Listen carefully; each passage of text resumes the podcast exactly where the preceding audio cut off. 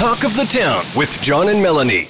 Joining us in the studio is Trevor McKee. He is with our local OPP. Trevor, always great to chat with you, find out what's going on in the world of, of community policing. And uh, something I wanted to ask you about was something I'm hearing a lot about. I'm seeing in my own family is thefts from cars, uh, just even in their own driveway. Yeah, thanks. Thanks again for for giving us the opportunity to be here. But it's, I'd like to say that we have nothing to report, but it's a it's a, a trend that we see that continues. Thefts from cars is it's problematic and and uh, there people are leaving their cars unlocked.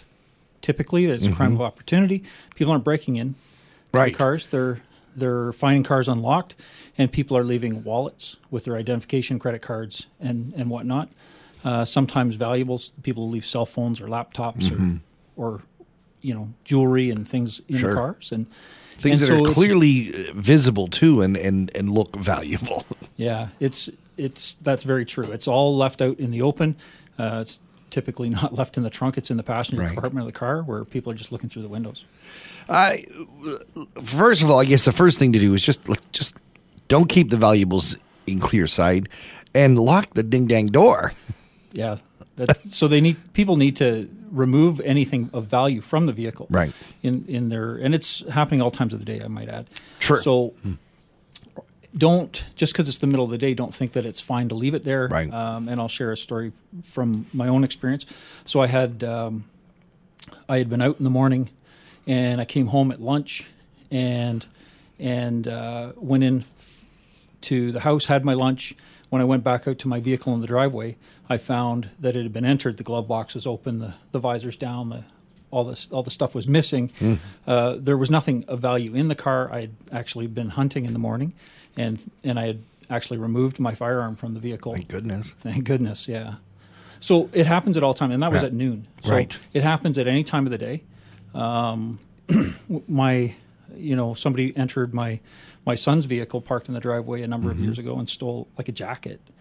He didn't have any money or anything, but they're taking change and, Sure. and stuff. Uh, as you put it, a crime of opportunity. If you take the opportunity away, uh, it certainly will lessen that challenge.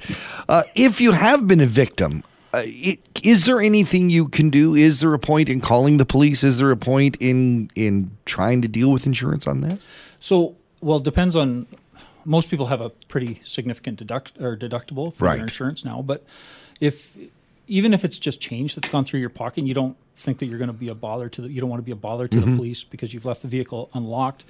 Um, reporting it to the police so that we know where these things are occurring is important for us. Okay, so even though you go, I'm just feel like an idiot, Yeah. but fess up because the trending of this is what becomes important for you. Yeah, be, then we can track and see where where these things are occurring, and, Right. and we might be able to target enforcement in in certain areas Hmm. based on on those trends.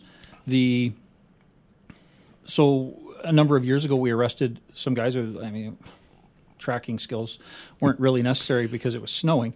Uh, we just followed their foot tracks in the snow, but you could see them walking Right. up to Various from their cars foot tracks where they had gone to these cars, Yeah. and and when we were we arrested them, this is probably twenty years ago.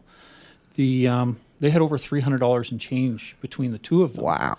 So, I- I mean, with the loonies and toonies, it, it makes Yeah. it worthwhile Sure for them to to do that. So, just take the opportunity away from them. Let somebody else be the victim.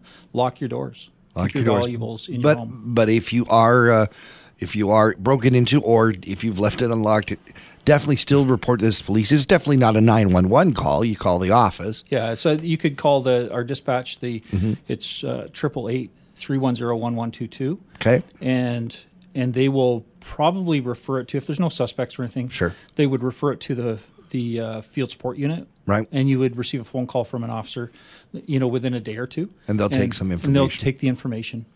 Okay. Uh, what about? Uh, I don't know how prevalent this is. I'm hearing a lot of it in the rise in Toronto and other major centers of car actual car thefts. How are we doing here in Collingwood in regards to that? Well, car thefts are still occurring here. Mm-hmm. They certainly have have um, not to the not to the uh, frequency that we're hearing about them in the city, but uh, people that are committing car thefts are they certainly um, aren't afraid to come as far north as Collingwood. Sure. Pardon me. And and we had one in the, in the last very recently. We had we had one, and but it's our neighboring communities, uh, Yeah. Wasaga Beach, Orangeville, like they're they're happening all around us. So why wouldn't we be victims? Uh, again, keep the car locked. That's going to slow them down, if not anything. So with the locks, and, and what we're finding is a lot of them are the push button starts where people have a fob. So um, the crime prevention tip there is don't keep your fob at the front door. because people can measure it from outside. Yeah, they have house. they have the ability to to uh, to find the the is it the RFI right uh, frequency from from your but just just standing at, on your front door With the in right the middle of the gadget. Mm. night with the right equipment and they can and they can get it and they can be in your car within a couple of minutes. So store it as far into the house as you can that you're going to know where it is. Yeah, put it put it away from your front your front door. Okay. Uh, there you can there are some devices that will block the the uh, Oh, okay. the frequency and and that if that may be something you want to consider. I'm Mm-hmm. not saying that you need to. Um, if you have a garage that and you don't have it full of stuff, maybe keep your vehicle in the garage if you have Right. one. That's that's another option. Again, it's a crime of opportunity. Let's remove the opportunity, and then we won't be the victims. Uh, thank you so very much. If is there anything else people should know about in terms of just trying to keep themselves safe and, and their and their and their possessions safe? You know, a lock. A Yeah. lock will keep an honest man honest. As they say. that says it all right there. Trevor McKee is with the uh, Ontario Provincial Police. Thank you so very much for joining us. Thanks for having me, John. John Eaton and Melanie Kay's host, Talk of the Town, weekday mornings on 95.1 The Peak.